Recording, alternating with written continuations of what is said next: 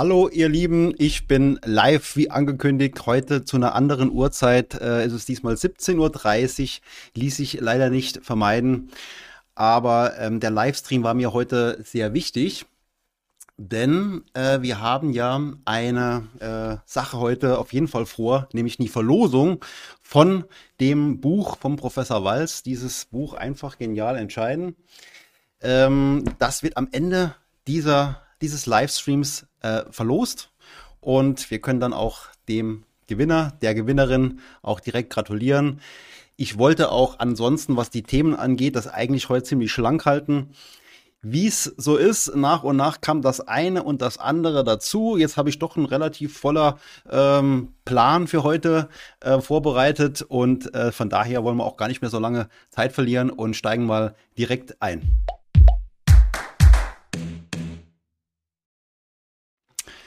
Ich begrüße alle im Chat und da sehen wir ja auch schon hier, hier ist ja mein Chatfenster, dass da schon auch einige sich gemeldet haben. Ich sage auch Moin, lieber James, der Heribert ist da und der Hartmut ist auch da, wunderbar. JL, auch Moin, vielleicht auch aus dem Norden, aber hier im Saarland sagen wir übrigens auch Moin, ne? also relativ oft. Ne? Das ist bei mir auch ähm, Teil meines aktiven Wortschatzes tatsächlich. Passiert also immer mal wieder, dass auch wir hier Moin sagen. So, ähm, wollen wir doch mal mich etwas kleiner machen und dann zum ersten Thema einsteigen. Den Chat habe ich wie immer im Blick und gehe auch gerne auf eure Äußerungen äh, ein und äh, können auch, kann auch gerne ähm, spontane Dinge mit einbauen. Der ETF-Fan ist auch da. Und ja, die JL ähm, oder der JL, keine Ahnung, meldet sich aus Mecklenburg. Und der Domi schreibt Gute, Gute, guten Tag oder was. Ich habe auf jeden Fall nochmal gesehen bei unserem Gewinnspiel, es haben über 30 Leute jetzt mitgemacht. Ich habe auch gar nicht so viel Werbung gemacht. Das hat eigentlich schon gereicht, wenn ihr im Livestream dabei wart oder den Livestream mit dem Professor Walz im Nachhinein geschaut habt, um von dem Gewinnspiel zu erfahren. Nur da konnte man das eigentlich, ja, nee, nicht ganz. Ich habe es dann doch noch irgendwo gepostet, aber nicht sehr oft und nicht sehr ähm, prominent, sodass das jetzt viele mitbekommen würden, die sich für die Themen nicht so interessieren. Also es sind jetzt wirklich, äh, denke ich, die Leute, meistens die Leute, die auch den Livestream gesehen haben. Und es ist wieder eine sehr große Bandbreite drin, was Postleitzahlen angeht äh, oder was Adressen angeht, sodass ich eben sehe, wir haben eine sehr gute Verbreitung in Deutschland. Das finde ich super, gefällt mir sehr gut. Und äh, wie gesagt, wir werden da auch gleich einsteigen. Beziehungsweise ich gebe euch einen ganz kleinen Einblick schon mal in unser äh, Quizstudio. Da ist schon alles vorbereitet. Vorher mache ich mich etwas kleiner. Da sehen wir schon alle Namen, die sich registriert haben fürs Gewinnspiel sind schon angelegt. Ähm, ja, Dominik aus Offenburg, der Karl aus Saarbrücken, der Hans H. aus Dellingsdorf, Thorsten B. aus Eislingen. Da seht ihr, wer alles mit dabei ist. Ähm, Dirk äh, B. aus Oberhausen, der Fritz O. aus München und so weiter und so weiter. Alle Namen, die rechtzeitig sich gemeldet haben per E-Mail, stehen jetzt hier im Glücksrad und am Ende des Streams werde ich dieses Glücksrad anwerfen und drehen lassen und ja, einer wird dann der Glückliche oder die Glückliche sein. Warten wir es mal ab. Äh, ich werde es auch jetzt ähm, versuchen, äh, in einer sehr komprimierten Zeit äh, meine, meine Inhalte jetzt zu präsentieren. Und ich hoffe auch, dass da was für euch dabei ist, was euch interessiert. Okay, äh, den Chat ziehe ich mir jetzt rüber. Ich habe ja den Luxus hier mit zwei Bildschirmen und kann da auch immer wieder mal schön reingucken. Ach, Gudde ist eine hessische Begrüßung. Ach, guck mal da. Das habe ich auch noch nicht gewusst. Schreibt der Domi jetzt gerade. Gudde ist eine hessische Begrüßung. Wusste ich auch noch nicht, ne? Gudde. Also Gudde zurück nach Hessen. Was haben wir denn so Neues? Also, ich hatte ja diesen äh, Stream mit dem Professor Walz. Ich denke, dass einige von euch da auch dabei waren und habe da auch ein paar schöne Kommentare bekommen, die mir gut gefallen haben, die ich euch hier gerne mal kurz präsentiere. Zum Beispiel der Oliver Geithner schreibt, tipptopp an Sie beide, klasse, warum läuft sowas nicht in Schulen? Ähm, ist ja das alte Thema der Finanzbildung. Ja? Also natürlich ist da ganz vieles auch wichtig für junge Leute, ganz besonders sogar. Und es sollte äh, in Schulen viel mehr Finanzbildung auch unterrichtet werden. Ich versuche da immer auch meinen Teil beizutragen, wenn eine Gelegenheit da ist äh, um da eben ja, irgendwas eben zu vermitteln an der Stelle, weil ich es halt auch für extrem wichtig empfinde. Aber es wird noch zu wenig getan. Dann hatte ich noch ein schönes Kommentar gesehen, ähm, weil es eben genau das vielleicht ausdrückt, was mir so wichtig ist, nämlich mit gewissen Videos auch präventiv was zu verhindern. Ne? Und ich habe jetzt zum Beispiel dieses Video da gemacht über dieses Trading-Webinar, äh, habe da auch wirklich ganz viele sehr gute Rückmeldungen bekommen, hat mich sehr gefreut. Geht ja auch so, es ist ja auch ähm, unterhaltsam, glaube ich, weil es auch an gewissen Stellen witzig ist. Aber es bleibt so ein etwas ärgerliches Bauchgefühl dabei, weil es ist halt doch ein großer Betrug am Ende. Äh, betrügerisch ist es auf jeden Fall. Und das habe ich auch versucht klarzustellen. Und ich glaube auch mit solchen Kommentaren, das zeigt mir dann, äh, dass ich da auch vielleicht den einen oder anderen tatsächlich warnen konnte, weil wenn man eben gar keine Erfahrung hat, könnte man dran glauben, dass es solche ja, geheimen Zaubermittel da gibt. Und da schreibt eben die Gabriele, ich bin wirklich froh, auf diese Recherche von Thomas gestoßen zu sein. Danke, danke, danke. Klang für mich ein bisschen so, als hätte sie tatsächlich vielleicht auch damit geliebäugelt. So, jetzt haben wir noch ein anderes Thema, das hat mich dann auch überrascht. Die letzten Tage äh, wurde ich dann plötzlich angeschrieben von mehreren Leuten, die mir dann sagten, ähm, ja, du bist hier im Video von der Sascha. Ne? Und jetzt äh, kann ich ja mal in die Runde fragen, ist die euch bekannt gewesen? Also ich muss tatsächlich gestehen, ich hatte keine Ahnung, dass es eine Sascha gibt auf YouTube. Ähm, ich meine, das ist ja keine, keine unbedeutende, sondern die hat ja hier, wie man sieht, 694.000 Abonnenten, also eine richtige Nummer. Aber ich meine, da gibt es viele, die sind groß, extrem groß und man kriegt es nicht so wirklich mit. Also man lebt ja dann doch immer so in seinen Filterblasen. Und äh, ja, der Hartmut schreibt hier auch, nie gehört, ETF-Fan nein. Aber der äh, Timo, der mich ja aber auch äh, informiert hatte, unter anderem, schreibt guter Kanal. Also kurzum, die Sascha hat Teile aus meinem Video benutzt in ihrem Video. Ne? Und sie hat praktisch aus diesem Video, wo man hier sieht, mit diesem äh, Multilevel-Marketing-System, da hatte sie zwei Passagen rausgeschnitten für ihr Video, was, was ja eine tolle Sache für mich ist. Ja, habe ich ja gar nichts dagegen, finde ich super äh, um eben ihr Video da ähm, mit zu bestücken. Und das ist das Video. Vorsicht, Scam nennt sich das. Und sie macht viele Videos in die Richtung, wo ich sage, das ist etwas total Sinnvolles. Also sie klärt die Leute auf. Ich würde jetzt mal das Ganze als Oberbegriff, würde ich vielleicht sagen, so Richtung Verbraucherschutzthemen, ja, also absolut super, äh, weil sie hat halt die Reichweite, die ja kaum einer in dem Bereich so hat und damit, und damit tut sie viel Gutes. Ja, sie klärt die Leute auf. Ja, und sie macht das auch wirklich äh, sehr gut und, und seriös, unterhaltsam. Ne?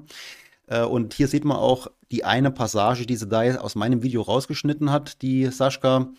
Und klar, das habe ich natürlich auch gleich dann gemerkt, dass dann auch viele sich dann mein Video angeschaut haben, weil ich bin ja auch hier verlinkt hier unten in ihrem Video, das zum Zeitpunkt von, von heute, glaube ich, war, da, war der Screenshot, ähm, schon Aufrufe hatte von, äh, wo steht es denn jetzt hier, 609.000 Aufrufe, also so auf meinem Level ungefähr, ne? Natürlich nicht. Ich habe natürlich viel, viel, viel weniger. Sie kann dann eben mit ihrer Reichweite noch viel, viel mehr Leute erreichen, was ich absolut super und unterstützenswert finde. Ich kann euch auch gerne mal, ach, das ist ein bisschen nervig hier immer. Ich kann euch auch mal gerne mal ähm, die den Link von ihr mal in den Chat reinposten. Ähm, das ist zehn Minuten, also bei zehn Minuten ungefähr komme ich dann ins Spiel und ich glaube, ich bin dann danach auch noch mal kurz zu sehen. Also es kurze Passagen.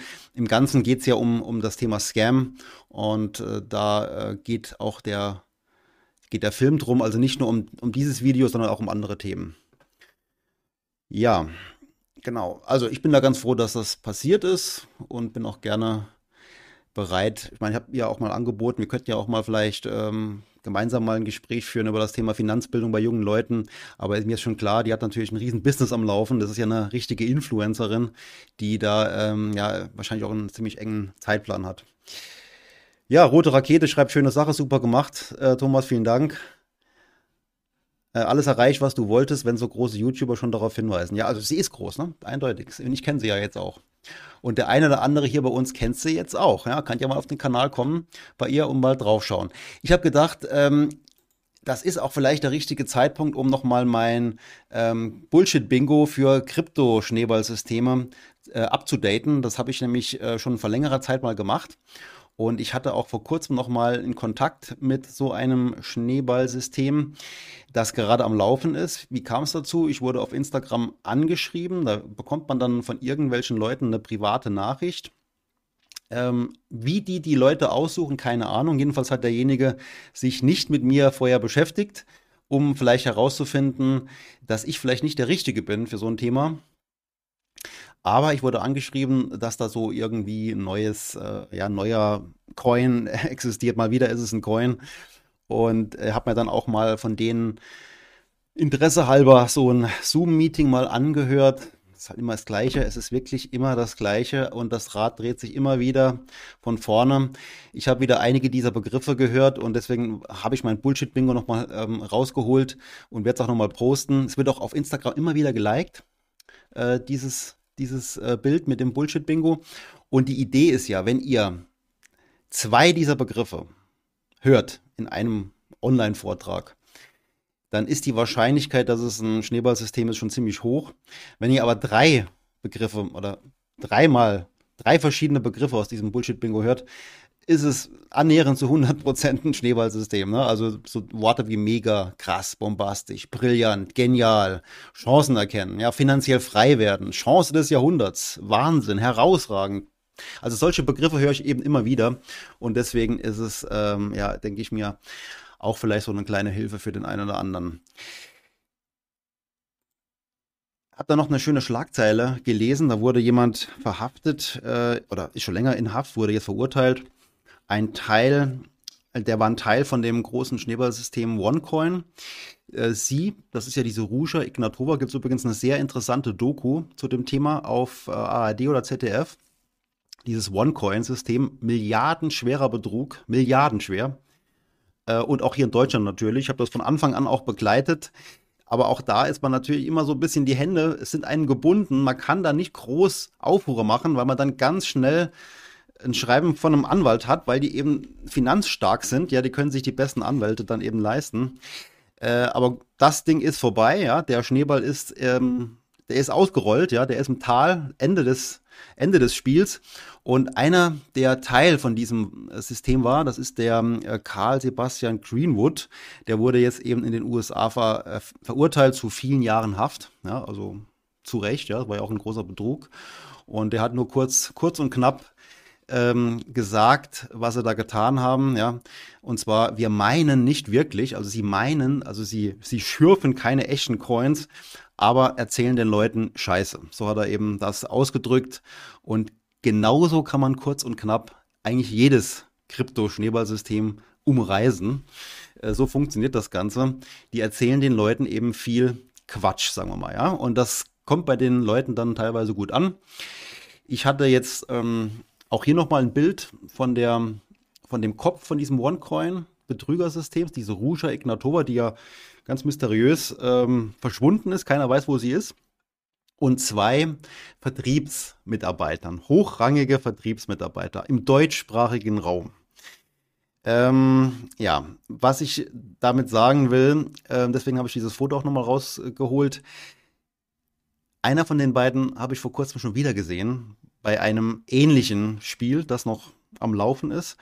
Und da steigt in mir etwas die Wut hoch, weil ich mir denke, habt ihr denn echt keine Ideen, irgendwas anderes aus eurem Leben zu machen, irgendwas Ehrliches, irgendwas Sinnvolles? Muss es denn immer wieder das nächste ähm, Betrugssystem sein? Ähm, aber gut, ich will jetzt nicht mehr dazu sagen. Ähm, nur, dass ich dieses neue Spiel, das da läuft, äh, registriert habe und auf dem Schirm habe und würde gerne groß was drüber machen.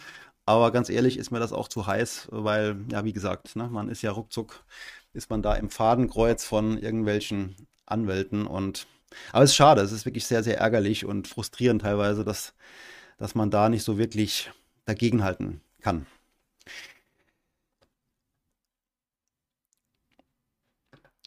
So, okay, also das Thema Mastodon. Ich weiß nicht, wie sieht es bei euch aus? Ähm, Twitter, also ehemals Twitter, jetzt X, äh, hat so ein bisschen auch für, für, für viele ist es einfach nicht mehr das Ideale, äh, aber es gibt auch keine Alternative so wirklich. Ähm, so dass ich jetzt mal bei Mastodon reingeschnuppert habe. Äh, Mastodon ist ja so ein neues ähm, Social-Netzwerk, äh, eben nicht so datenhungrig wie äh, die großen Plattformen. Aber ehrlich gesagt, da ist auch nicht so viel los. Ja, das merke ich dann schon. Obwohl das schon relativ lange jetzt eigentlich äh, aktiv ist und viele unzufrieden sind mit X, ähm, ist es halt trotzdem so, dass da noch nicht so richtig viel los ist. Ja, und ich befürchte, befürchte, dass es auch nicht wirklich zum Laufen kommt. Ich habe bis hier mal repräsentativ eine Umfrage gemacht, ähm, wo sechs Wähler, sieht man das jetzt hier überhaupt? Man sieht es ja gar nicht, ne? Wo jetzt äh, sechs Wähler äh, waren zu, dem, zu, der, zu der Umfrage, äh, seid ihr zufrieden bei Mastodon? Und das sieht man ja hier gar nicht, ne? Hier muss man es, ich muss es hier mal wegmachen. Äh, ja, da kam da halt raus, dass 117 Prozent zufrieden damit sind, was ja auch gar nicht funktionieren kann. Und das ist ja nur so ein kleiner Bug halt, ne? so ein kleiner Fehler. Aber das zeigt aber halt auch schon, dass das äh, dieses ganze Tool noch nicht so wirklich ausgereift vielleicht ist. Trotzdem, ich habe mein Konto dort gemacht. Ähm, ich behalte es etwas im Auge. Natürlich müsste ich da auch jetzt mehr machen, um auch vielleicht das Ganze etwas zu unterstützen. Aber es ist halt wirklich auch noch wenig los dort, finde ich. Ne? Also mein Name ist hier ähm, Thomas Beutler at mastodon.social. Ja, nur mal zur Info. Wenn da jemand ist, der das auch ganz toll findet, kann er das auch gerne hier im Chat mal jetzt loswerden, wenn er will. Ähm, Jetzt sehe ich gerade, die rote Rakete schreibt, ach, noch nie gehört und ich dachte, ich kenne schon viele Social-Media-Kanäle. Ja, also Mastodon ist eigentlich so für viele Ex-Twitter oder X-Nutzer die große Alternative, äh, weil es ähnlich funktioniert oder ähnlich funktionieren soll, aber es fehlt halt noch so der Traffic. Ja? Also jedes, jede Plattform lebt halt von den anderen Leuten, die dort sind und deswegen ist es auch so schwer, den großen Platzhirschen da Konkurrenz zu machen. Das ist total schwer, weil die halt schon so weit sind und man erst diese Anlaufzeit braucht, um eben eine gewisse Reichweite zu bekommen. Ja, dann hatte ich das lange erwartete und von vielen auch, glaube ich, ähm, mit Neugier erwartete Gespräch mit dem Jens Rabe geführt. Das war letzte äh, Woche.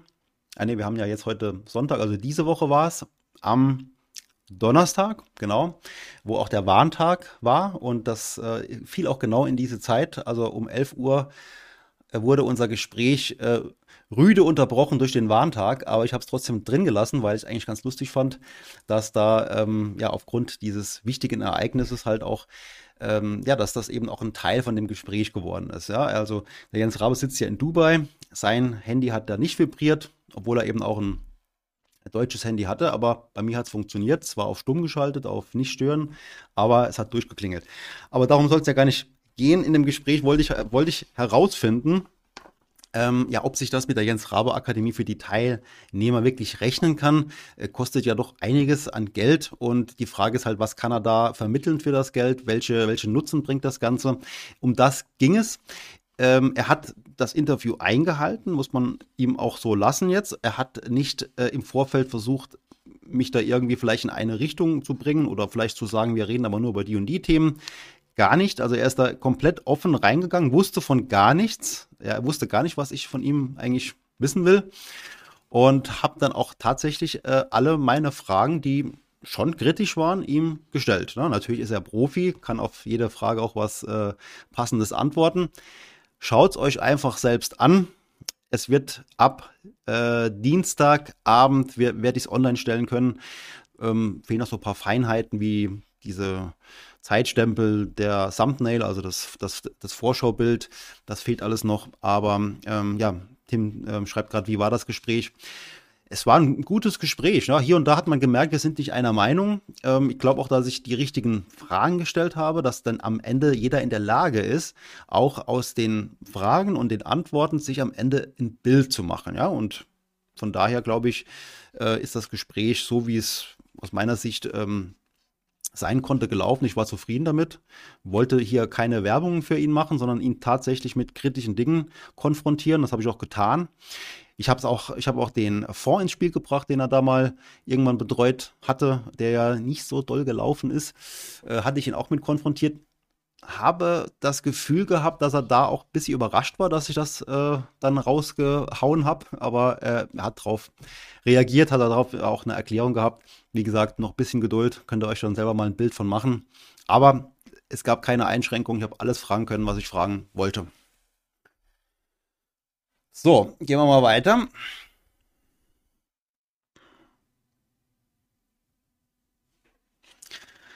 Aha, der Heribert schreibt, keine Angst, Thomas, es war keine Werbung für ihn. Man muss dazu sagen, das Interview ist schon zu sehen für äh, die Patreons, weil das ist ja so ein geschlossener Bereich, so eine geschlossene Community. Die konnten schon reinschauen. Und äh, da bin ich auch ganz froh, wenn ich da auch schon mal vielleicht erste Feedbacks bekomme. Es ist auch klar, dass ich jetzt in einem Gespräch mit jemandem da auch irgendwo eine, ein gewisses Level herstellen muss, wo man ein Gespräch führen kann. Ja, wenn man jemanden permanent da immer nur beschimpft und äh, schlecht macht, kann man eben auch mit dem kein, ja, kein Gespräch wirklich führen. Ne? So soll es auch nicht sein. Aber wie gesagt, auf der anderen Seite auch keine Werbung. Es war ein schmaler Grad. Ich bin gespannt, wie er darauf reagiert, wie er mir da Feedbacks gibt, wenn er vielleicht auch das Ganze dann am Ende dann doch irgendwie kritisiert und sagt, war doch nicht so, wie es vielleicht sein sollte. Nehme ich die Kritik auch gerne an. Rote Rakete schreibt, es gibt ja ganz viele Investmentansätze. Vielleicht ist das für manche ja auch das Richtige. Wer weiß, spannend ist es in jedem Fall. Ja, also ich glaube, für jeden, der drüber nachdenkt, äh, kann das Gespräch eine Unterstützung sein, eine Entscheidung zu treffen. Ne? Sagen wir mal so.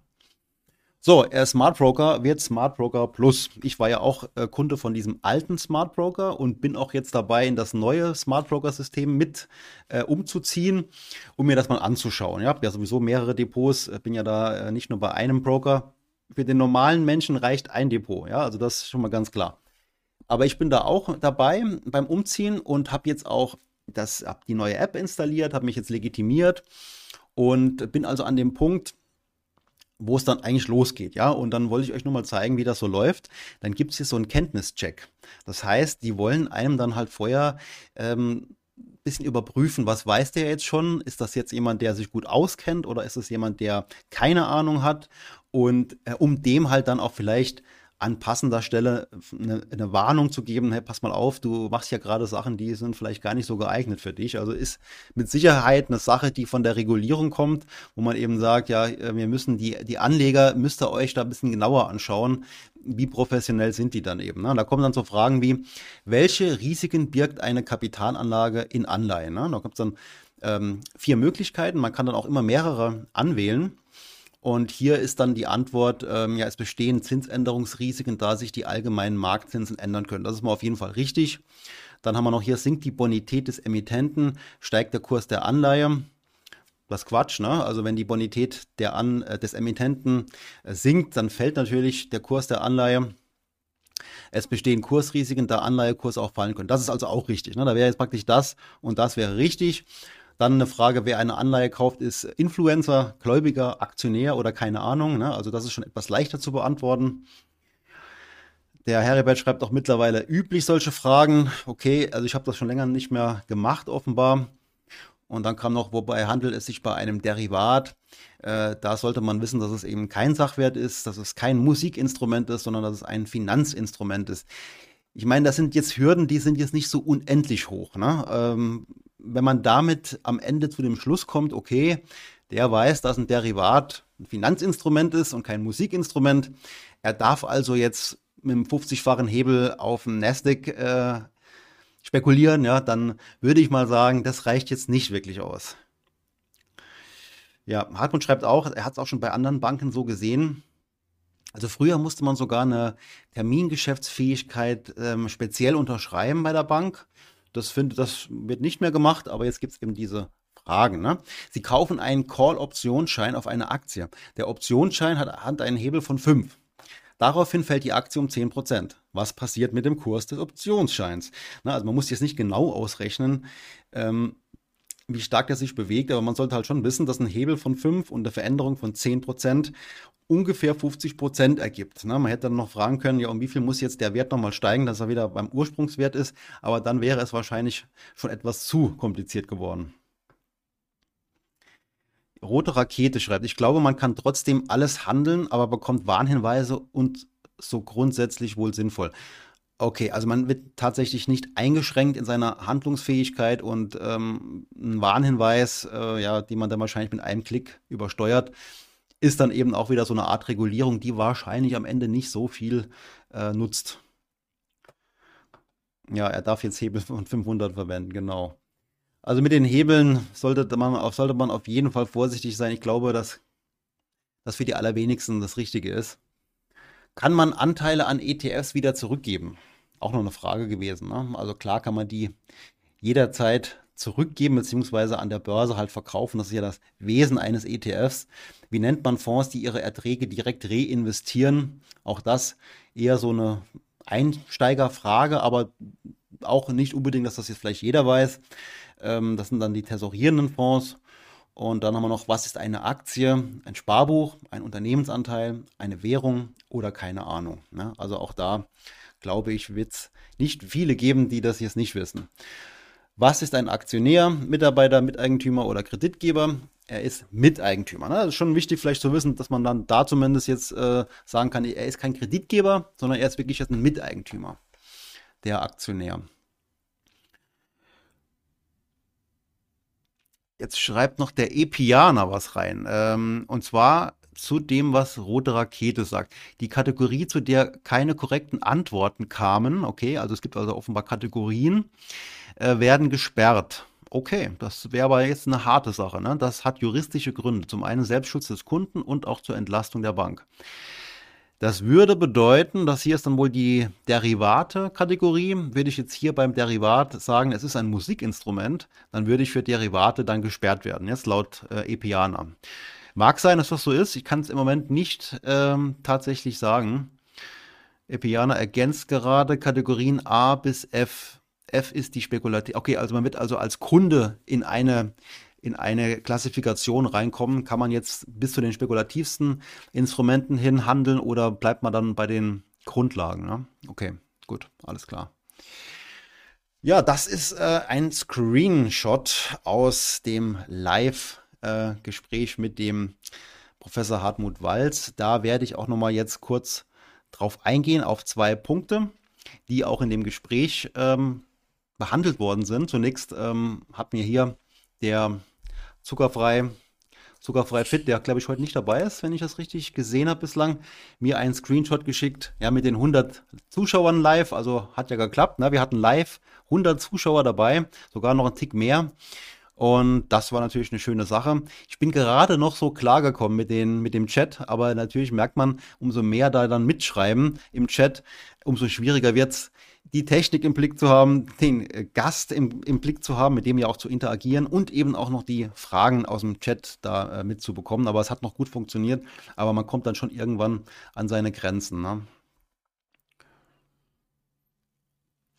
Okay. Ähm, was wollte ich eigentlich euch jetzt da nochmal äh, aus dem Gespräch vielleicht da nochmal rausziehen? Zum einen hat mich persönlich beeindruckt das Tripendulum. Also ich kannte das noch nicht. Das ist das ist äh, vielleicht auch so eine Spezialität von Professoren, ja, solche Dinge. Das Tripendulum hat er ja gezeigt in unserem Livestream. Es gibt auch noch einen anderen Film, wo er das Tripendulum zeigt.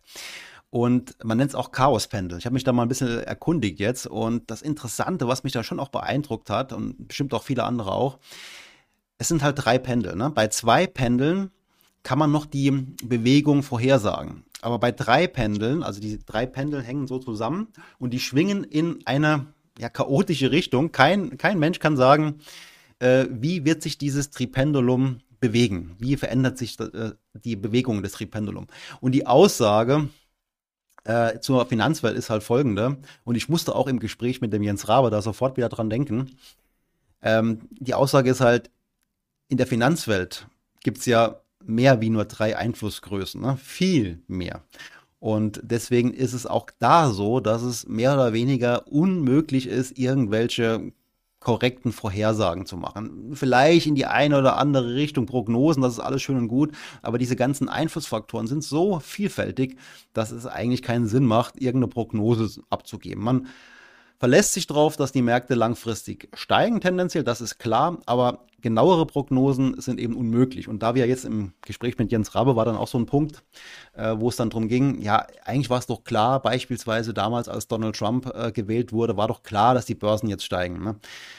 Da musste ich direkt dran denken und ich habe ihn auch dann aus meiner Sicht eben meine Meinung dann, habe ich dann ähm, ihm gesagt, dass ich das nicht so sehe, dass das komplett klar war. Ne? Also auch da gab es tausende von Einflussgrößen, zigtausende, die auch das in eine andere Richtung hätten bewegen können. Ne? Das heißt, es war jetzt halt so, es, war tatsächlich so, dass die Märkte gestiegen sind dann, weil er eben eine wirtschaftsfreundliche Politik macht. Das war die Message, die man eben hätte äh, so interpretieren sollen. Aber tatsächlich äh, hätte es auch anders kommen können. Und im Nachhinein kann halt jeder sagen, ja, ich wusste das ganz genau. Ne? Eine andere Sache, die mir im Gedächtnis blieb, war äh, das SORR und das klingt total wissenschaftlich und kompliziert und ähm, ja, als wäre das was total äh, Schwieriges zu verstehen, aber ist eigentlich recht einfach. Ne? Und das ist diese Sequence of Return Risk. Und ich habe zu dem Thema äh, ich habe mich da auch nochmal erinnert dran, weil ich hatte das genau so auch schon mal in einem Livestream äh, vorgestellt und es ist vielleicht sogar wert, da nochmal genauer einzugehen drauf, weil das vielen nicht so ganz klar ist. Ähm, es geht darum, dass man in den, dass man die Reihenfolge der Renditen in der Zukunft eben nicht kennt und deswegen ein Auszahlplan aus dem Aktien-ETF total gefährlich ist. Denn wenn man in einer falschen Phase entnimmt, dann äh, reduziert sich das halt umso schneller, wie wenn man jetzt, äh, wie wenn man jetzt Geld entnimmt in einer steigenden Phase. Ist eigentlich klar. Aber wie krass das sein kann, das äh, unterschätzen viele.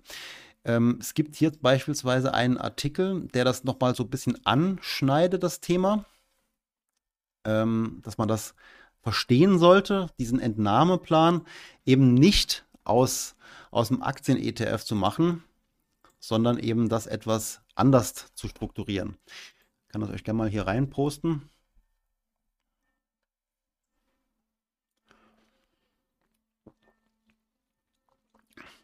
Ja, Hartmut, es sind aber trotzdem nur drei Pendel. Ja, also beim Tripendulum schreibt er, sind es auch ein paar mehr als drei Einflussgrößen, aber sicher nicht so viele wie an den Finanzmärkten. Deswegen ist es eine schöne Visualisierung. Es sind ja nur drei zusammenhängende Pendel. So, ähm, was ich euch eigentlich jetzt mal zeigen will, ich habe jetzt hier nochmal die Tabelle rausgekramt und ich poste die auch gerne in den Chat rein. Da hatte ich nämlich mal damals für diesen Livestream, hatte ich da mal zwei Auszahlpläne gezeigt. Das ist jetzt etwas klein, ich versuche etwas größer zu machen. Und wir sehen, wir sehen hier die Entwicklung. Ja? Also wir sehen hier eine jährliche Entwicklung des Aktienmarktes. Und zwar einmal ist es in den ersten Jahren schlecht und dann ist es ähm, gegen Schluss dann wiederum besser. Ne? Und die schlechten Jahre sind hier am Anfang. In der anderen Tabelle sind die schlechten Jahre am Ende. Der Witz ist, am Ende ist es die gleiche Durchschnittsrendite. Ne? Also wir haben exakt die gleichen Performances pro Jahr, nur einmal spiegelverkehrt. Ansonsten sind die Performances komplett gleich. Hier sind die schlechten Jahre am Anfang und hier sind die schlechten Jahre am Ende. Und das Dolle ist halt, dass man hier einen Auszahlplan hat von, also wir starten mit 500.000 Euro, ist egal welcher Betrag das ist. Wir entnehmen 5% jährlich. Das habe ich in der Tabelle alles so kalkuliert. Wir erhöhen sogar die Entnahme pro Jahr um 2% Inflationsrate. In dem Auszahlplan, wo die schlechten Jahre am Anfang sind, ist der Auszahlplan nach ähm, 20 Jahren aufgebraucht. Da ist kein Geld mehr da. Ne? In dem anderen Beispiel, wo er die gleiche Durchschnittsrendite hat, von 9,67 Prozent, könnt ihr gerne mal überprüfen. Ne? Also ich glaube, da ist kein Fehler drin. Äh, da ist er praktisch nie am Ende. Ne? Der ist praktisch nach 20 Jahren, wo der andere fertig ist, hat der zweieinhalb Millionen noch auf dem Konto. Ne? Also das ist das Spannende und nichts anderes wie das drückt dieses SORR aus. So, und jetzt werde ich euch diesen, diese Tabelle in den Chat posten und da kann jeder mal reinschauen, wenn er will. Und wenn er da einen Fehler findet, ja, dann darf er ihn behalten. Nee, dann darf er sich gerne melden bei mir. Äh, und dann korrigiere ich da auch mal gerne was dran. Aber ich glaube, die Message wird in der Tabelle ziemlich klar. Ist krass vielleicht, ja, aber ist auch nicht unrealistisch. Matthias schreibt, grundsätzlich kann man schon aus einem Fonds ETF einen Entnahmeplan starten. Man muss eben konservativer bleiben, also weniger entnehmen, als die durchschnittliche Rendite ist. Ja, aber dann hast du auch Jahre, wo du nichts entnehmen darfst. Ne? Das ist halt das, äh, das hat ja auch der Professor Walz gesagt, kann man machen, klar. Aber wenn man eben darauf angewiesen ist, an eine gewisse Auszahlung, dann sollte man das lieber nicht tun ne? und das eher zeitlich strukturieren. Aber ich will sowieso schon lange mal einen Film machen zum Auszahlplan äh, weil das kann man eigentlich ohne groß, groß Aufwand kann man das eigentlich ganz gut steuern. Gut. Ähm, dann noch ein anderes, noch, noch einen anderen Punkt. Also jeder, der den Stream gesehen hat, hat vielleicht auch gemerkt, es gab da eine Stelle, wo mich der Professor Walz zu Recht auch äh, korrigiert hat oder auch etwas, ähm, ja, mir im Prinzip zu verstehen gegeben hat in seiner sehr höflichen Art, dass ich da jetzt falsch liege. Ne? Und zwar ging es ums Timing und zwar ums Market Timing. Und ich hatte da ähm, Folgendes im Kopf und ich hatte das tatsächlich nicht in die Abteilung Market Timing bei mir so im Kopf drin gehabt. Ähm, und das sieht so aus. Also, ich habe es auch selber so gemacht. Das ist etwas aus, der, aus meiner tatsächlichen äh, Lebenspraxis. Ähm, und zwar geht es so, wenn man jetzt beispielsweise eine Annuität hat. Es ging darum, soll ich mein Depot auflösen, wenn ich ähm, eine Immobilie kaufe, ja? so, oder soll ich es einfach stehen lassen? Am Ende weiß das ja im Vorfeld keiner, was vielleicht besser ist. Die Idee entstand bei mir damals, wo die Zinsen auch noch tiefer waren. Da waren die Zinsen für eine Baufinanzierung vielleicht bei einem Prozent, bei 1,5 Prozent. So, und jetzt könnte ich zum Beispiel bei einem Annuitätendarlehen eine Rate nehmen von 500 Euro, wie hier in dem Beispiel, und meinen Kredit zurückbezahlen und damit ja auch Zinsen sparen in der Höhe, wie ich tilg. Und meine Idee war halt, statt 500 Euro vielleicht auf freiwilliger Basis nur 400 Euro zurückzuzahlen und die 100 Euro in einen weltweit streuenden ETF zu investieren. So. Und dann die zweite Idee, und das war dann bei mir in dem Thema regelbasiert investieren, war die Idee, ja, sobald jetzt dieser äh, Sparplan, dieser ETF-Sparplan als Beispiel jetzt 20% Zuwachs hat, eine Regel, eine klare Regel, löse ich den auf, realisiere die 20 Prozent und gehe eben stark davon aus, dass ich dann mehr Kapital zur Verfügung habe, beziehungsweise eine Überrendite habe im Vergleich zum Kredit und mache dann eine Sondertilgung auf mein Darlehen. Ja, also das heißt, wenn das gut läuft, habe ich ja dann auf jeden Fall mehr als ein Prozent äh, verdient pro Jahr ne, und habe entsprechend ja auch eine größere Rückzahlung zu dem Zeitpunkt. Aber es ist halt trotzdem Timing, weil äh, ich erwarte halt, dass das passiert innerhalb der, des Zeitraums von dem Kredit. Also schon, man kann das im Großen und Ganzen als Spekulation abtun. Und mal als Market Timing. Ne? Also das habe ich definitiv auch kapiert jetzt. Äh, aber ich glaube, die meisten verstehen noch, was ich damit meine. Ganz so gewagt ist das natürlich auch nicht, ne? insbesondere dann, wenn der Zins so niedrig ist. Jetzt sind die Zinsen etwas höher, jetzt ist das schon etwas, äh, ist das Ganze schon etwas gewagter und geht auch nicht immer auf. Ne? Von daher würde ich auch das nur denjenigen empfehlen, die da ganz klar drauf setzen und bewusst spekulieren und sich auch darüber im Klaren sind, dass es eine ganz klare Market-Timing-Sache ist. Ne? Äh, also das, das Schöne ist ja bei mir äh, mit den Gesprächen, die ich führe, auch ich lerne ja viel dazu. Ja? Ihr lernt dazu, ich lerne dazu. Und das ist doch wunderbar.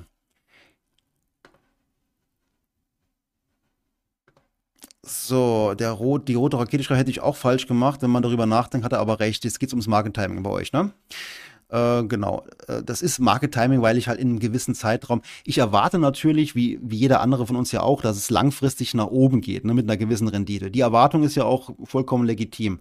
Aber es muss halt auch innerhalb eines gewissen Zeitraumes äh, der Kreditrückzahlung funktionieren. Ne? Also vollkommen klar eigentlich. Im Nachhinein ist mir das vollkommen klar jetzt. Äh, das ist zwar ganz klar Markttiming, schreibt Rote Rakete, aber die Wahrscheinlichkeit, dass das klappt, ist, glaube ich, deutlich höher als reguläre Spekulation. Ja, deswegen ist es auch keine krasse Spekulation. Ich hatte übrigens im Vorfeld ähm, auch schon mit jemandem äh, gemailt, äh, habe auch hier was aus der Mail mitgebracht vom Stefan. Genau zu dem Thema hatten wir uns ausgetauscht.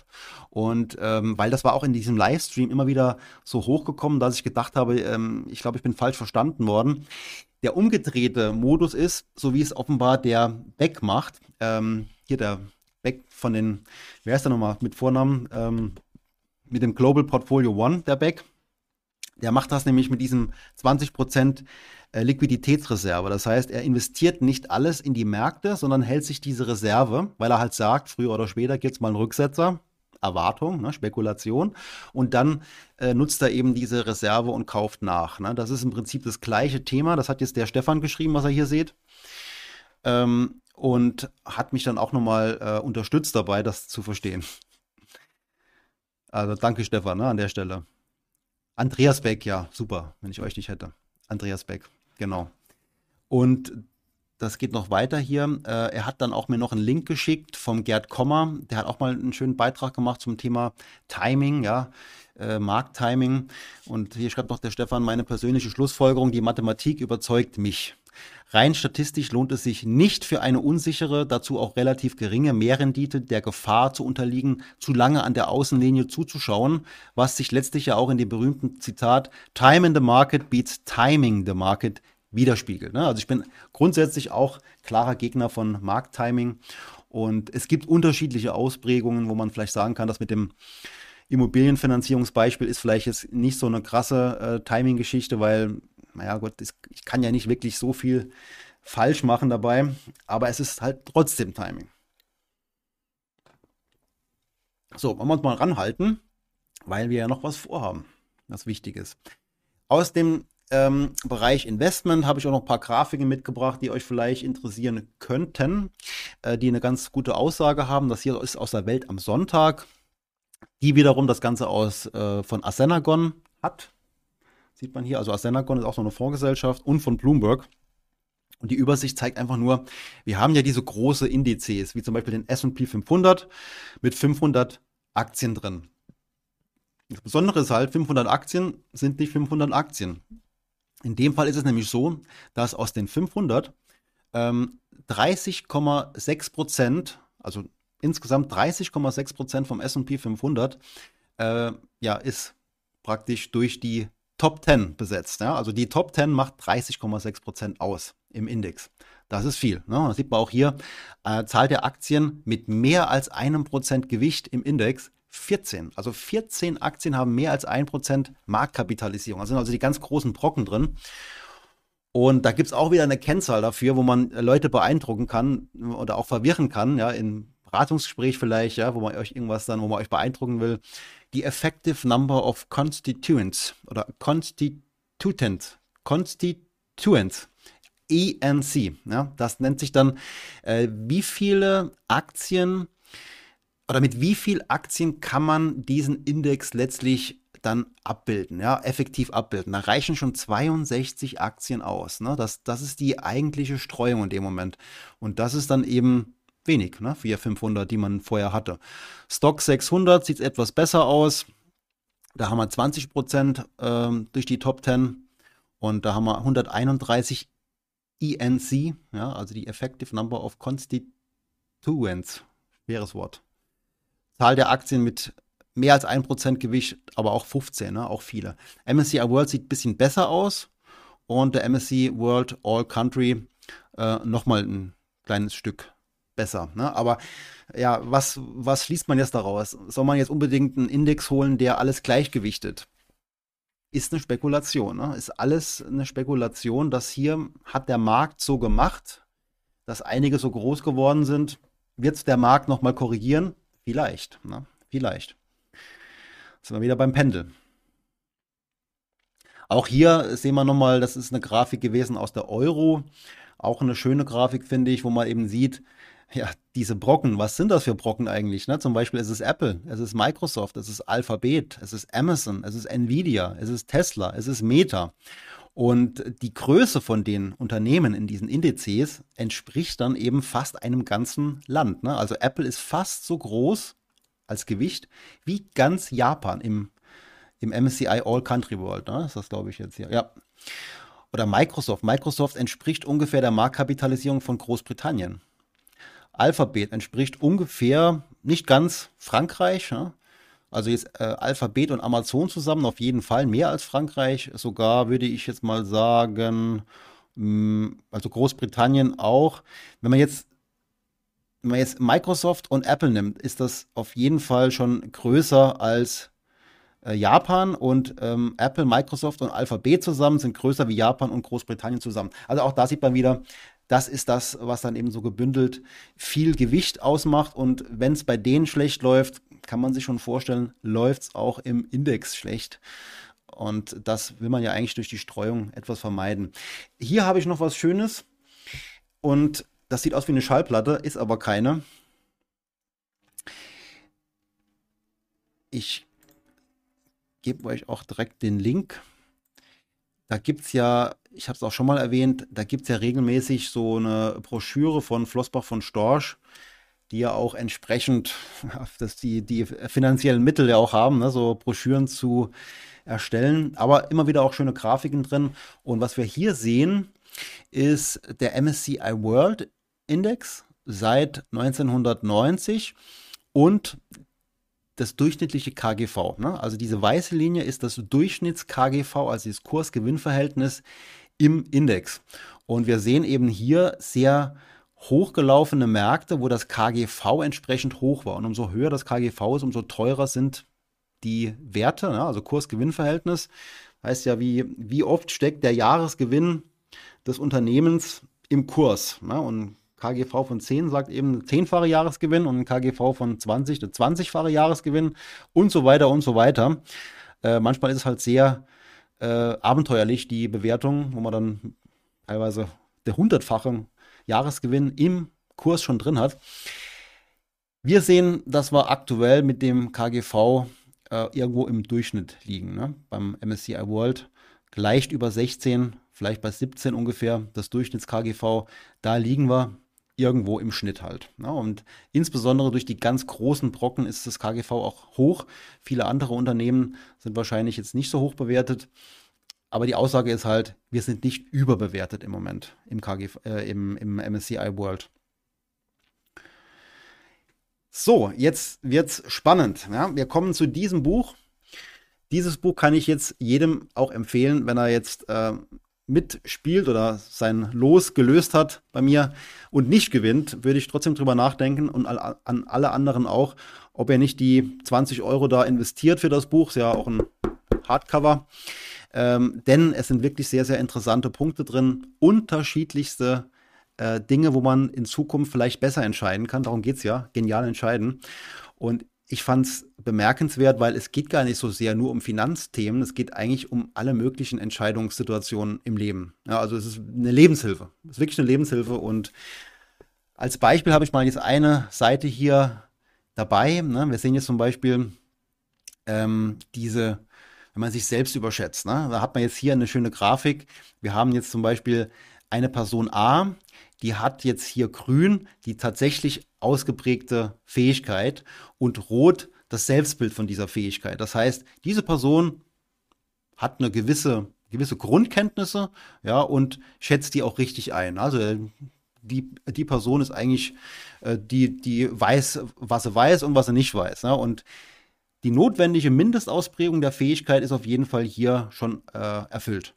Und die andere Person, die hat zwar viel mehr ähm, viel mehr Wissen gesammelt, aber überschätzt sich dementsprechend auch gnadenlos. Ja? Jetzt kann man sich die Frage stellen, welche dieser beiden Personen wird wahrscheinlich die größeren Verluste erleiden? Ne? Es ist die Person A, die sich eben nicht selbst überschätzt. Heribert schreibt, das mit der Selbstüberschätzung betrifft doch immer nur die anderen. Ja, es geht schnell. Ja, mit der Selbstüberschätzung geht sehr, sehr schnell ist ja auch da oben erwähnt, dass mit dem Autofahren, ne? also ich würde auch sagen, ich fahre doch, ich fahre doch gut Auto, ne? Besser wie die meisten anderen, aber das glaubt eben halt jeder von sich. Ja, und, und, und der Timo schreibt, Person B ist oft bei Twitter und YouTube unterwegs. Absolut. Also viele Finfluencer sind wahrscheinlich so in dem Bereich, ja, ne? Also eher so ein bisschen etwas zu viel, äh, etwas zu viel ähm, Selbstüberschätzung. Ein anderes Thema, was ich auch immer spannend finde, das ist für die Einzelaktionäre hier besonders interessant. Es gibt immer gewisse Informationen, die man über ein Unternehmen hat. Ne? Und ich weiß äh, Dinge über ein Unternehmen, also die bekannten Bekannten. Es gibt dann auch bekannte Unbekannte, wo ich genau weiß, es gibt gewisse Sachen, ja, die weiß ich nicht so genau, die kann ich nicht einschätzen, aber ich weiß, was das ist. Und dann gibt es halt Unbekanntes, Unbekanntes, also Dinge, ich nicht weiß, aber auch gar keine Ahnung davon habe, dass ich das jetzt gerade nicht weiß. Ja? Also das sind alles so Sachen, wo man vielleicht, wenn man drüber nachdenkt, ja, es ist tatsächlich so. Es wird immer diese Punkte geben, ähm, wo ich nicht beurteilen kann, weil ich noch nicht mal weiß, dass ich es nicht weiß. Ja, also finde ich auf jeden Fall sehr, sehr spannend, wenn man darüber nachdenkt. Jo, aber jetzt habe ich euch lang genug auf die Folter gespannt und ich denke, dass einige dabei sind, die auch tatsächlich jetzt im Lostopf mit drin sind. Und jetzt gehen wir in unsere, ja, zu unserer, zu unserem Drehrad, ja, wo jetzt zum Beispiel die Vanessa D. aus Berlin, die Melanie K. aus Heidenheim, der Thomas S. aus Weiden, der Heribert K. aus Bornheim. Na, ihr werdet euren Namen hier finden oder hier auf dem Glücksrad, wenn ihr eure Mail rechtzeitig mir geschickt habt und äh, ja, die Adresse noch mit angegeben habt. Das war eigentlich die einzige Herausforderung für euch. Werfen wir jetzt das Glücksrad an und nochmal zur Erinnerung, dieses Buch könnt ihr gewinnen, oder es wird nur einen Gewinner geben jetzt. Äh, das Schöne ist halt, der Professor Walz bekommt dann die Mitteilung, wer das Buch gewonnen hat und er wird dann dieses Buch auf den Postweg bringen, aber er wird zuvor noch eine persönliche Widmung ins Buch hineinschreiben. Wir starten das Glücksrad und warten mal ab, wer der oder die Glückliche ist und demnächst ja dieses Buch ja schmökern kann. So langsam wird's langsamer. Sebastian Daniel B, Vanessa D, Melanie K oder ist es der Thomas S? Es scheint der Thomas S zu werden. Jawohl. Thomas S aus Weiden. Du hast gewonnen und ich gehe mal davon aus, du wirst auch erkennen, dass du es bist, weil wir hatten nur einen Thomas S aus Weiden und deswegen wirst du in Kürze dann Post bekommen von dem Professor Walz und kannst dich über dieses Buch freuen. An alle anderen, ja, äh, tut mir leid, dass es nicht geklappt hat. Freut mich, dass ihr mitgespielt habt und ähm, ich finde es ganz lustig, ab und zu mal so ein Gewinnspiel zu machen. Ähm, frag dann auch bei meinen Gästen mal ganz höflich nach, gibt es da vielleicht was, was wir auslosen können? Ähm, und wenn es da auch in Zukunft mal Möglichkeiten gibt, und ich bin sicher, die wird es geben, habe einige zukünftige Gäste schon fest eingebucht für die nächsten Wochen und Monate. Und da wird sich bestimmt auch mal das eine oder andere zum Verlosen ergeben. So, ja, im Hintergrund nochmal die Veranstaltung hier vor Ort am 15.12. Gibt Tickets bei Eventbrite. Wird nichts kosten, sondern eher so eine Informationsveranstaltung sein über die Dienstleistungen, die ich anbiete. Aber nicht nur, sondern wir reden auch über verschiedene äh, Informationen für Anleger, die generell interessant sind, also Fehler vermeiden, wichtigste Regeln kennen und ja, Fragen, die generell gestellt werden, werden wir auch dann an dem Abend gemeinsam beantworten können. Ja, dann würde ich sagen, ähm, für heute soll es das gewesen sein. Ich wünsche euch allen noch einen schönen, erholsamen Sonntagabend. Guten Wochenstart. Ich bin nächste Woche unterwegs. Ich werde auf einen Investmentkongress fahren. Äh, in München ist der.